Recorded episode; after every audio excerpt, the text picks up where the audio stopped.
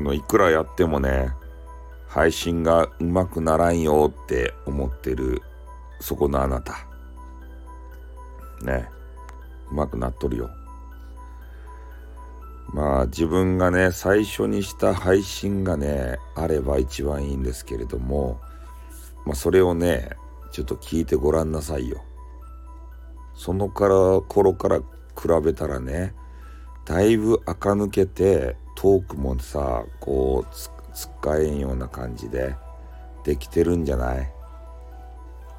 でいろいろスタイフやったらね、スタイフ研究家の方がいて、でその方たちがいろんなアドバイスをしてくれるんですよ。でそれをねもう忠実に守って配信することでね、かなりトーク力っていうのはレベルアップします。まあなのでね、まあ、自分一人で、えー、こうやっていてもねなかなか配信がうまくならんというような感覚の方は、まずね、えー、そういうスタイフについての配信テクを披露している方、そういう番組を聞くべきです。で私の番組の中でもそういうのは惜しげなくねやってますので、ぜひね聞いていただきたい。もうめっちゃ放送数あるっちゃけど、どっかにあるけんあの聞いてみたらよか。でスタイフの配信者っていうのはね、そういうスタイフ攻略法が大好きなんですね。なので攻略してらっしゃる方も何人もいますんでね、でそういうのを見ることでもう自分自身が本当にねガチでレベルアップしますんで、うん、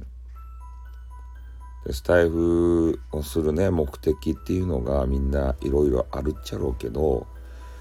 ねえ、ただねなかなかマネーにはならん。あでも面白いよ。優しいインターネットやけんさね、このまあ一部の人はちょっとね変な人おるっちゃけど、大多数の人はね温かく見守ってくれますですたいね。うん、だけほんとね大人まあよんじゅう代以上かなの、えー、人たちがやるにはうってつけのコンテンツだと思います、このスタイフっていうの。だけどまださスタイフやったことがないようなそういう年代の方、ぜひね、えー、スタンド エフエム のアプリを落としていただいて聞いてもらいたいなっていうふうに思います。もうほんとね聞くだけじゃ満足できない、